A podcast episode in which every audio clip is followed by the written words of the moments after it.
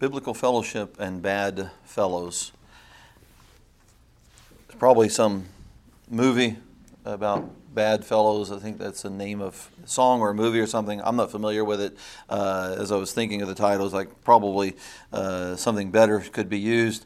But this conveys the idea of what I want to talk about for this uh, uh time that we have selected uh, this afternoon, this last lesson today wanting to think through uh, the, the thoughts of bad fellows as we have uh, tried to work, as I'm trying to work through this in, uh, at least from my logic, logical sequence of it is our fellowship with God that is always important, and every other fellowship is only important in light of that.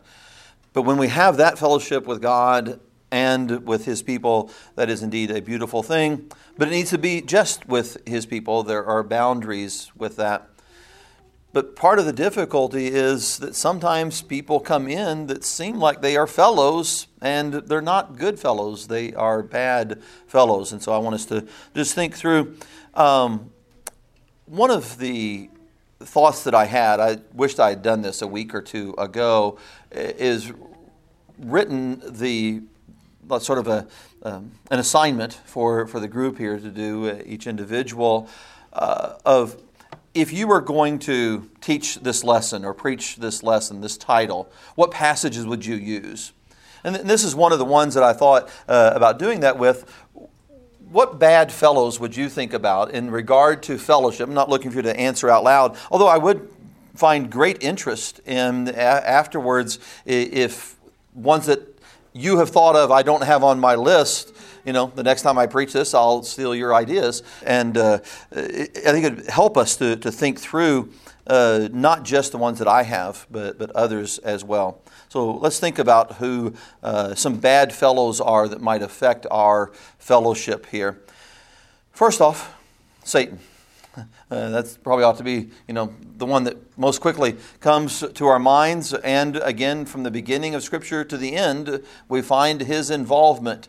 Um, one of the things that I've done in my list of bad fellows to talk about this afternoon are people who don't always appear as bad fellows. That's where it gets tricky. You know, when Satan comes in in the red suit and the tail and the pitchfork, we know that's the bad guy. But Satan doesn't usually appear in that fashion. He appears as the gentle, benevolent, uh, kinder alternative to God. Has God said you can't eat from every tree? Well, from every tree except for this one. Well, that's because God knows that the day you do that, and I'm paraphrasing the conversation. But you see, uh, Satan sort of portrays himself as the friend of Eve in that, and that God's being too strict and, uh, you know, this is what you ought to do. Um, in Revelation, the 12th chapter, Satan is portrayed as a deceiver, somebody who is deceiving the whole world.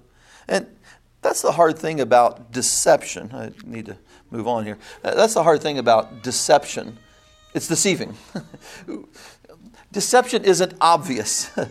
You know, maybe to somebody else it is, but that's the whole point of it. He's tricking us. We have to be on extra guard uh, against that. Uh, we have uh, other passages that are associating that idea of Satan being deceiving for example, if you're familiar with the, the book of Revelation, after Satan is revealed as the deceiver in Revelation 12, in chapter 13, you have the sea beast and the land beast that are talked about. And in those, those beasts, they look like the Lamb of God, but they speak like the devil, like Satan, the serpent. And so, as, God, as, as Satan is going to be a deceiver, so are his forces going to be deceivers. They're going to put forth that, that image in Matthew 7. Is verse 15? Okay, I did move that over far enough. I was afraid that I hadn't. Uh, verse 15. Uh, you have the, the idea of wolves in sheep clothing. That's deceptive. False teachers don't come in as wolves. you know, it, it, that's not the image that, that we are given, and that's not reality. And so we need to understand that bad fellows often look like good fellows. They look like and they want to give the image of Christ or of Christians. And that's where we have to really use a lot of discernment. Uh, look with me at 1 Kings, the 13th chapter. You might be familiar with this story already. If you're not, it is fascinating. It's the time of the divided kingdom. Solomon has died, his son Rehoboam has taken over, and Jeroboam has seen this, who was an adversary to his father Solomon, uh, to Rehoboam's father Solomon. Uh, Jeroboam sees this as an opportunity to, to seize the kingdom that was being offered to him by God, but he wanted to do it his way. And as he gets the 10 tribes to follow after him and he sets up uh, altars in, uh, as an alternative to, to jerusalem in dan and in bethel in the northern part and the southern part of the, the nation of israel now the northern kingdom. God sends a prophet up to condemn him. And uh, that prophet then comes up in chapter 13 and he cries out in verse 2 as he comes up to, to the altar in Bethel, chapter 13 and verse 1. He cries out, O altar, altar, thus says the Lord, Behold, a child, Josiah by name, shall be born to the house of David, and on you he shall sacrifice the priest of the high places who burn incense on you, and men bones shall be burned on you. And he goes on and he condemns Jeroboam and his actions. Jeroboam says, Seize him. And as he does, uh, he is struck. Uh, his hand withers. He asks the man of God to pray for him. The man of God does. And then the man of God comes back home. He had been given instructions not to eat anything there and not to return by the way in which he had come. Verse 9. For so it was commanded me by the word of the Lord, saying, You shall not eat bread, nor drink water, nor return by the same way you came. So he went another way, did not return by the way he came to Bethel. He's going to take another road. That's what he was told to do. And an older prophet, a prophet in that land, had heard about all of this. And so we pick up here in verse 11. Now, an old prophet dwelt in Bethel, and his sons came and told him all the works that the man of God had done that day in Bethel. They also told their father the words which he had spoken to the king. Well, what words had he spoken to the king? That would include those instructions, right? Verse 12, their father said, In which way did he go? His sons, which had seen which way the man of God went and came from Judah, he said to his son, Saddle the donkey for me. So he saddled the donkey for him. He rode on it and went after the man of God, found him sitting under an oak. He said to him, Are you the man of God who came from Judah? He said, I am. Said, Come home with me and eat bread. Verse 15. He said, I cannot return with you, nor go in with you. Neither can I eat bread, nor drink water with, with you in this place. For I have been told by the word of the Lord, you shall not eat bread nor drink water there, nor return by the way you are going. Now keep in mind, God told him that. It was very clear to him because he told it to the king. He stood up to the king. The king is like the red suited devil, he's very obviously the bad guy.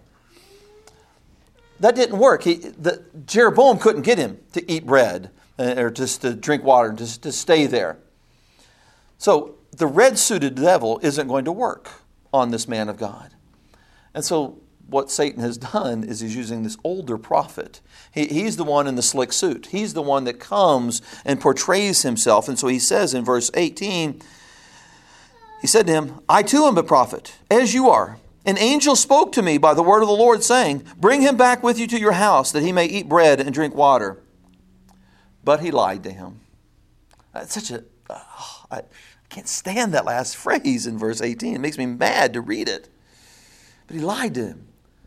So the man of God, he heard the instructions from God. He quoted them back to, Jeremiah, uh, to, to Jeroboam. He obeyed them as he's beginning to do. The old prophet entices him to come. He quotes the scripture, he quotes the command again. There's no doubt that he knows what God's will is here. But Satan is slick. And this old prophet lies to him. This story in verse 18, he was a prophet, but an angel had not spoken to him. Verse 19, he went back with him and ate bread in his house and drank water. Now it happened as they sat at the table, the word of the Lord came to the prophet. Who had brought him back. And he cried out to the man of God who came from Judah, saying, Thus says the Lord, because you have disobeyed the word of the Lord, have not kept the commandment which the Lord your God commanded you, but you came back, ate bread, and drank water in the place which the Lord had said to you, Eat no bread and drink no water, your corpse shall not come to the tomb of your fathers. He leaves and he dies along the way. What a horrible story. It's not fair. I mean, that's what I want to say. It's not his fault. He was lied to. But he had been told the truth. He had been told the truth by God. He needed to hold on to the truth. Even when we're lied to, we don't believe the lie. We've got to recognize that there are bad fellows. Just recently had a conversation with a preacher, and he was telling me the story about a guy that he's studying with. And as he's trying to just study the Bible with this individual, this individual wants to talk about his religious experiences. And, and he talks about, he, he, said, the reason why I don't like studying the Bible is that, that people can argue about that all over the place. But when I tell them about my experience, about the things that God has done to me, nobody can argue with that. That's true. I mean, I wasn't there. I don't know if an angel did this or didn't do that to him. I, I, there's no way that I can make an argument about his personal experience. But that doesn't prove anything. And so when the older prophet lied to him, the man of God was accountable for that. There are some bad fellows out there that will say, but God says, this is what God wants us to do. People will even saying, an angel has spoken to me. And we need to not believe that. We need to hold on to what we know God has spoken.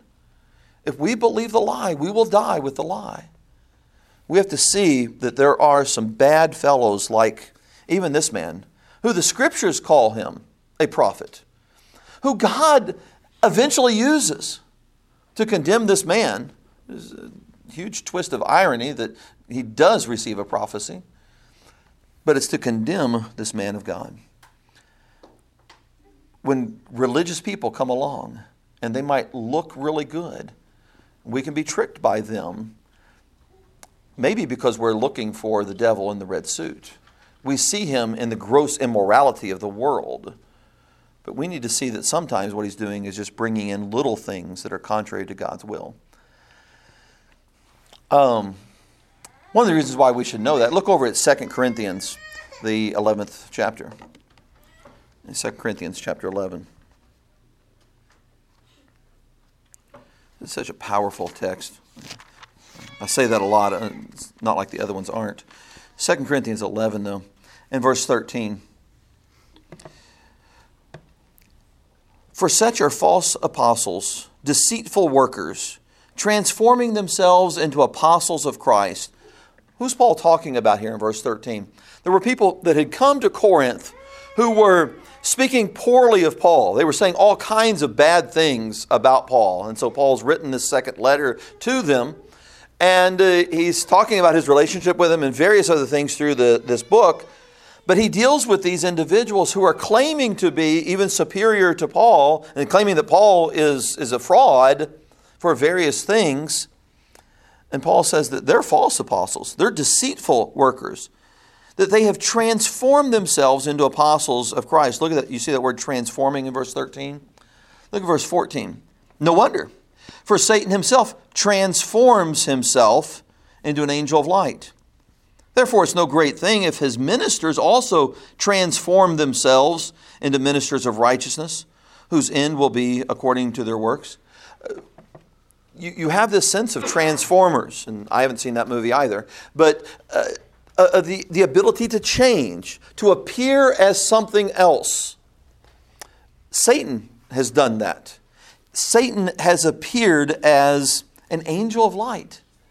That's hard for us to picture Satan as appearing as an angel, as, as this good reflection of God, light, reflection of God, uh, an angel of light. He's bringing forth enlightenment.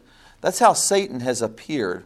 Well, look at all the teaching around us the, today. We see a lot of that angel of light transformation.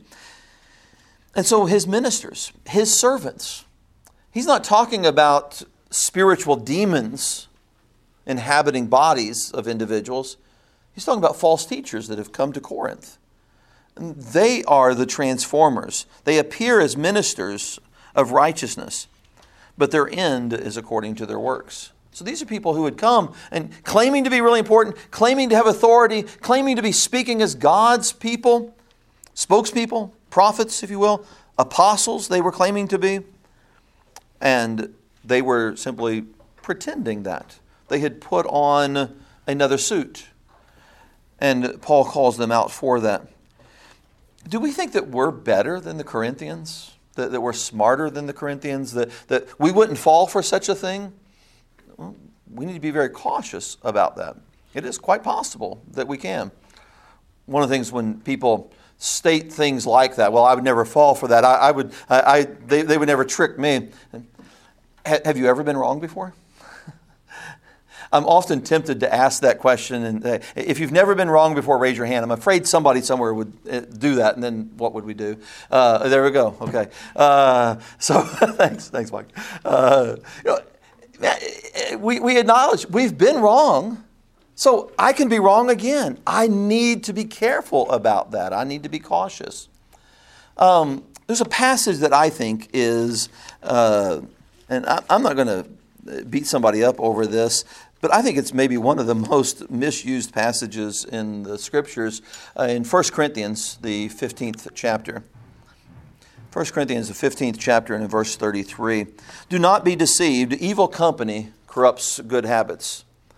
Um, man, I hear that all over the place for parents talking to, to their kids. Don't hang around those kids down at the corner because bad company corrupts good morals. The problem, and, and then what they'll say is, you need to come to church. The problem is, this passage is talking about people in the church. it is a much more dangerous passage than just talking about the punks down on the corner. It's talking about teachers who have come to Corinth and are saying that there is no resurrection. That's the context of 1 Corinthians 15. That's the bad company. now, I'm not saying it's okay for our young people to go hang around punks. I'm saying don't use this passage for that. Use Proverbs 1 for that. This passage is saying in the church, when somebody comes in with a teaching that is not from Christ, they are bad company. They are bad fellows. It is important that we not accept false doctrine. It may not seem like, you know, so what if there's, if somebody says that they don't believe that there's a resurrection? I tell you what, this is not hypothetical. There are plenty of our brethren, what you and I would think of as brethren today, that believe that every resurrection passage in the New Testament is referring to something that already happened in AD 70. Think about that for a minute. If you're familiar with the AD 70 doctrine, the idea of these resurrection passages, everything has been fulfilled that this is not a physical resurrection of the bodies. That's bad company, I believe. You're going to have to make that decision. You can listen to their teaching and you can decide whether I'm a bad fellow or they're a bad fellow, but we both can't be good fellows. I'll tell you that. One of us is denying a resurrection that 1 Corinthians 15 is talking about. So this is not hypothetical. Those brethren are all over the country that are presenting this idea that 1 Corinthians 15 has been fulfilled. There is no bodily resurrection. That ought to be a wake up call for us. In verse 12, he said, Now, if Christ has preached that he's been raised from the dead, how do some of you say there is no resurrection of the dead? Does the resurrection from the dead, you know, is that a something that we should split over?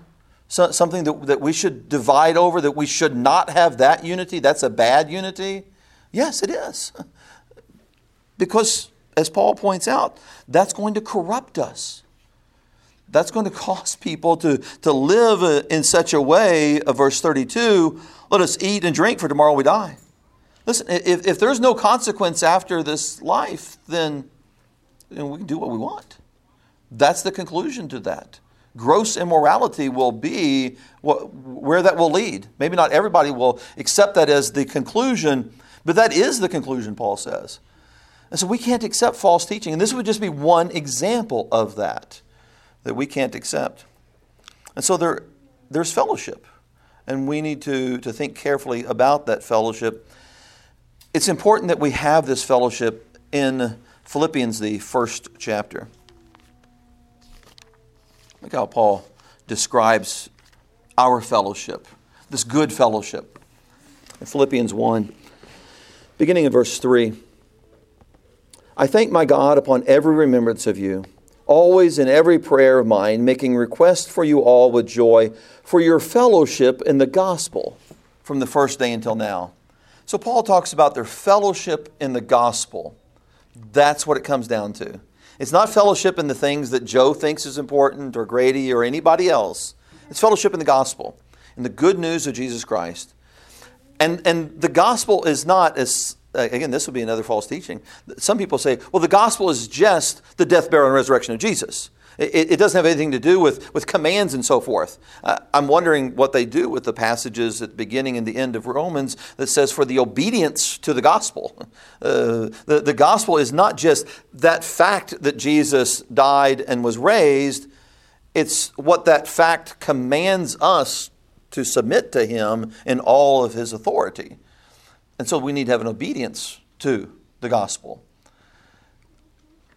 At what point as we think about those boundaries and recognizing that there are some bad fellows that will come in, um, this may be one that will not be that difficult for most and hopefully all to, to, to agree on. Uh, would baptism, somebody that comes in and teaches something different about baptism, would that be a bad fellow? In Luke, the seventh chapter, a helpful passage in my mind in regard to that. This is, this is discussing the baptism of John. It says in verse 28, Jesus talking about John the Baptist being that messenger. He says, For I say to you, among those born of women, there is none greater than John, uh, no, no greater prophet than John the Baptist. But he who is least in the kingdom of God is greater than he. When all the people heard him, even the tax collectors justified uh, God, having been baptized with baptism of John. But verse 30 But the Pharisees and lawyers rejected the counsel of God for themselves, not having been baptized by him. You see, those who rejected the baptism of John the Baptist were rejecting the counsel of God. That's what Luke says. They rejected the counsel of God by not being baptized. Now, whose baptism is greater, John's or Jesus's? We know the answer to that. If rejecting John's baptism is rejecting, or, or not being baptized by John meant rejecting the counsel of God, how much more false teaching concerning the baptism of God Himself, uh, uh, being baptized into Christ? You see, we have a lot of religious people that teach that baptism is not necessary for the forgiveness of sins, while we know about a dozen passages that teach that it is. Clear passages. Not something that we have to draw some kind of, of conclusions to, but where he says, believe and be baptized be saved. Repent and be baptized for the forgiveness of sins. Over and over. Arise, wash, and be baptized. Having your sins washed away. Uh, over and over.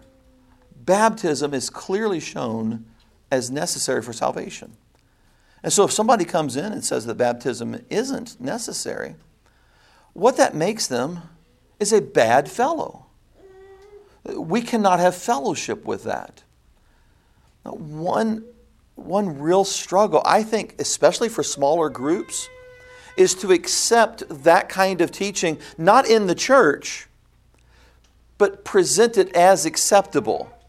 And so we have religious friends who proclaim this and live by this, and we act as if they're okay. Now, I'm not saying go beat on them or push them into the water or something like that. But I'm also saying we need to not pretend like they are Christians. They are not. they can be good citizens in, in, the, in, a, in a sense, but we need to not have fellowship with them.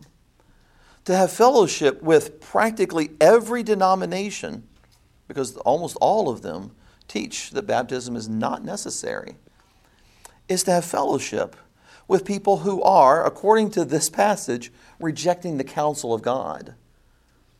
That seems pretty important to me. Now, it, man, it's really tempting. In Elmira, where I live, nearly all the religious groups get along. And I mean, it's like a club. And when when we moved there and we started trying to buy this property that we're trying to buy, and it came out in the, the newspapers and even in the local news, uh, somewhat embarrassing that I was interviewed for that and so forth. But, but it became pretty well circulated, especially amongst religious people, that this guy is trying to buy this property and he's going to have uh, retreats there and, and spiritual activities and things like that. And I got calls from ministers of various churches in the area wanting this fellowship. And so, what I'm trying to do is use that as an opportunity to, hey, I'd be happy to get together and to study with you. I'd be happy to talk with you. But I'm not going to pretend like we're a part of a big club and that what they're doing is okay and i'm not going to promote what they're doing that's one of the things that they've been wanting is that now that i've got a little name recognition i'm the, the new name in town uh, and so i've got some name recognition some are wanting me to promote their activities well i can't do that even if those activities in and of themselves may be good, a good friend of mine, Marty Broadwell, he likes to point out there is absolutely nothing that is in and of itself. And so whenever we say that phrase, we should always pause. Well, in and of itself, this is. But can you think of anything that is in and of itself that, that isn't connected to anything else? Maybe in some scientific test tube there's something somewhere. But, but our lives are not in and of themselves. And so we need to not have fellowship with those who are rejecting the counsel of God. I hope I'm not making that point too strong that it turns somebody off, but I hope I'm making it strong enough that it's really clear. Because that's a huge temptation in a smaller group, especially. We, we, we almost want to reach out and accept and be accepted by a larger group. So we have to be really careful about that. Second John uh, the seventh chapter.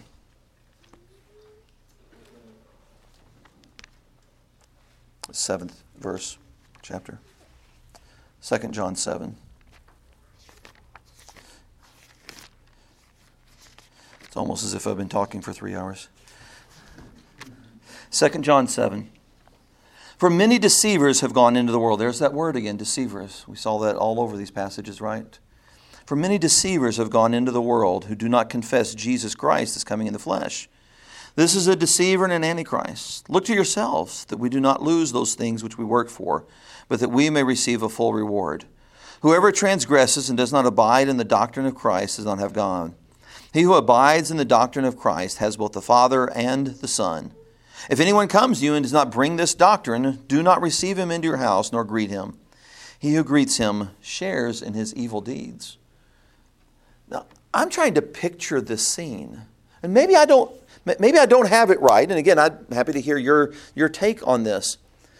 But here you've got this Christian, and on the other side of the door, you have somebody who is denying Christ having come in the flesh.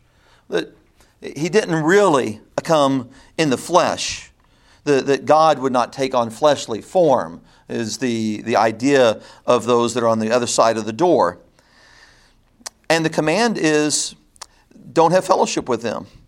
If they come to you, verse 10, if anyone comes to you and does not bring uh, this doctrine, do not receive him in your house. If they come with the doctrine that, that Christ did not come in the flesh, if they don't come with the doctrine that Jesus did come in the flesh, that the Word took on fleshly form, dwelt among us, if they come with any other doctrine, they're standing on the other side of, of that door. And he says, Don't greet them. Do not receive them into your house, nor greet him. He who greets him shares in his evil deeds. Now, I struggle with exactly how to apply this. But I will tell you something it has to be applied. You know, we may not agree in every application of this, but we cannot ignore that it is a command and we have to seek how do we make that application. So, does that mean that if my plumber has this doctrine, but I've got a problem in my bathroom, that I can't let him in to fix the toilet? I, I don't want to make that application for multiple reasons. Uh, but I don't think that that's what he's talking about here. I think he's speaking of it in a spiritual context. I don't think he's saying that, that we can't have any connection with these people, and if, if we're working at a, at a restaurant, that we can't serve them, or if we see them in the store, that we can't talk to them at all. But we need to make it clear that I am not going to receive that doctrine. I am not going to greet that as if that's okay. This really struck home for me a while back, several years ago when it first hit me, I guess. We were in Brazil, and some people were coming door to door uh, wanting to, to talk about Jehovah. And I invited them in. We studied. We studied about three or four weeks. And uh, eventually, after showing them several passages, in particular John 20, and uh, verse 28, where Thomas where it says that, that Thomas said, uh, "My Lord and my God," and Jesus said, "Because you believe, because you have seen, you believe." I said, we went through about three studies of this, me making this point, that Thomas saw Jesus resurrected and called him my Lord and my God. And their response was, Well, yeah, Jesus is, is Lord and, and Jesus is a God. Said, That's not what he said. He said, My God. I said, Thomas said that. I can say that. Can you say that? Said, oh, no. And we went round and round and tried to be patient with each other and so forth. But eventually, after about three studies, they said, Well, this is, we're just wasting our time. We, we, we need to, to not do that. I said, Well, we can't get past this.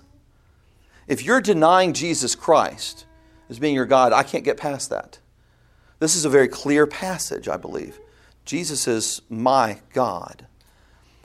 And so they picked up their Bibles and they closed them and they went to the door and he said, Well, I, I guess this is it then. And he stuck out his hand. And I said, This pains me, but I cannot shake your hand. I do not want you to think that we are in fellowship. I'm not mad at you. But in this situation, I cannot greet you like that because I want you to understand that I think you are a false teacher. I, oh, that, uh, I don't like confrontation. I feel like McFly in Back to the Future. You know, confrontation gives me stomach aches. It, it was a horrible feeling.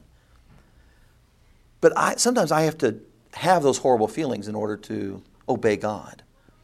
I cannot accept false doctrine. And we have to make that really clear. And that's going to make us unpopular with some people. But we have to be willing to stand for the truth. One last passage this afternoon. Turn with me to Acts 11.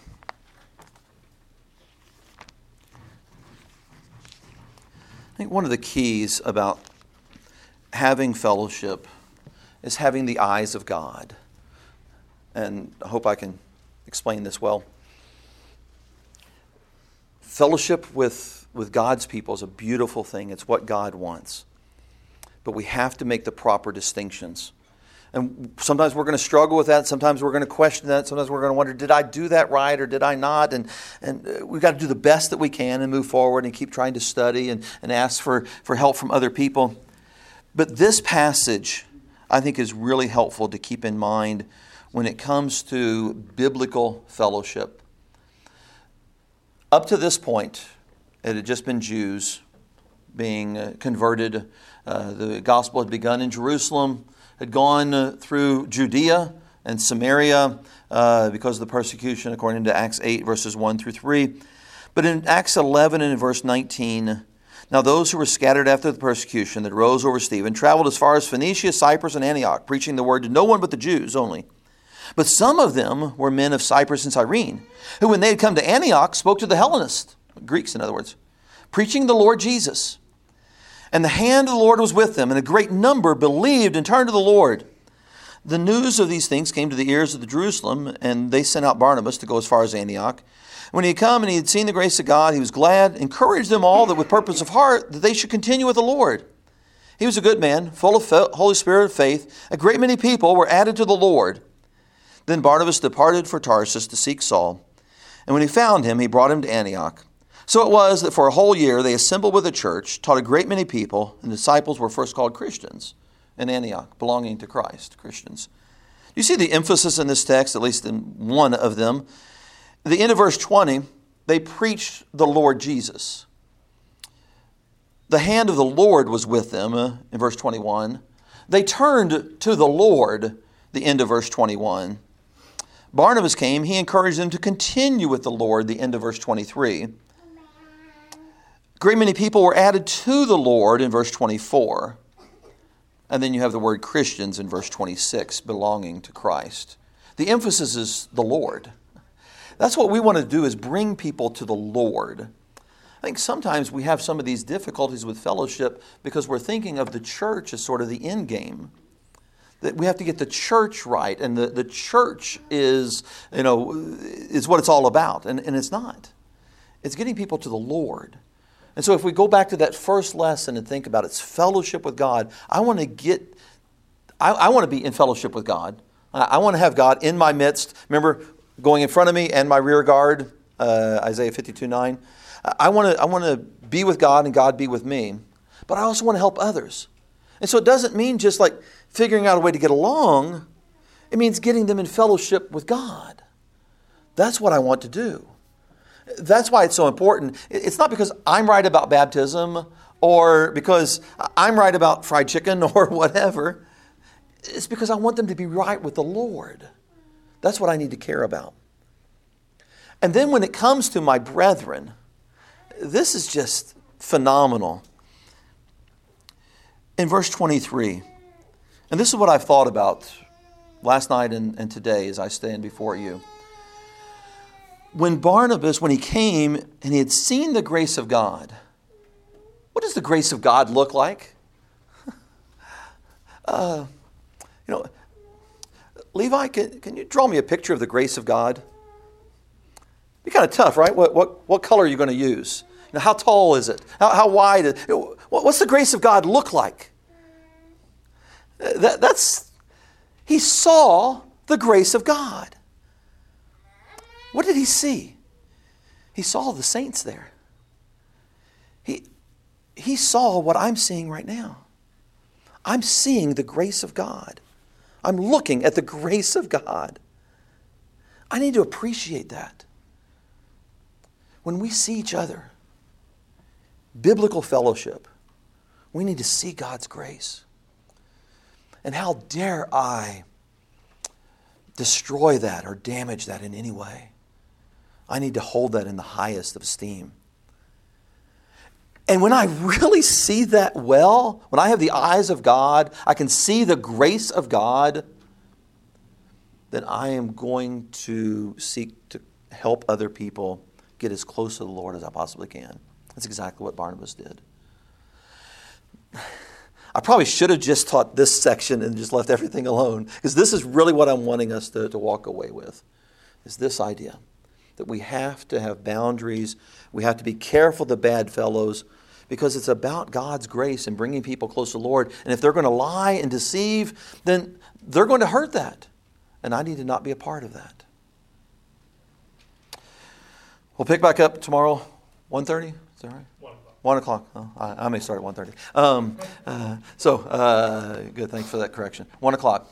Um, and uh, we're going to talk about fellowship in purity and fellowship in patience. Those are just a, a couple of the applications uh, that, that, we'll talk about. But this is really, in my mind, this weekend is more of a dialogue starter. Uh, hopefully, you know, I'm not, uh, I'm not the truth. I'm not the finality on, on these things. Um, they need to get us thinking and talking more about how to have true fellowship with the Lord and with each other. Let's close with a prayer. Thank you, Heavenly Father, for blessing us with uh, this afternoon.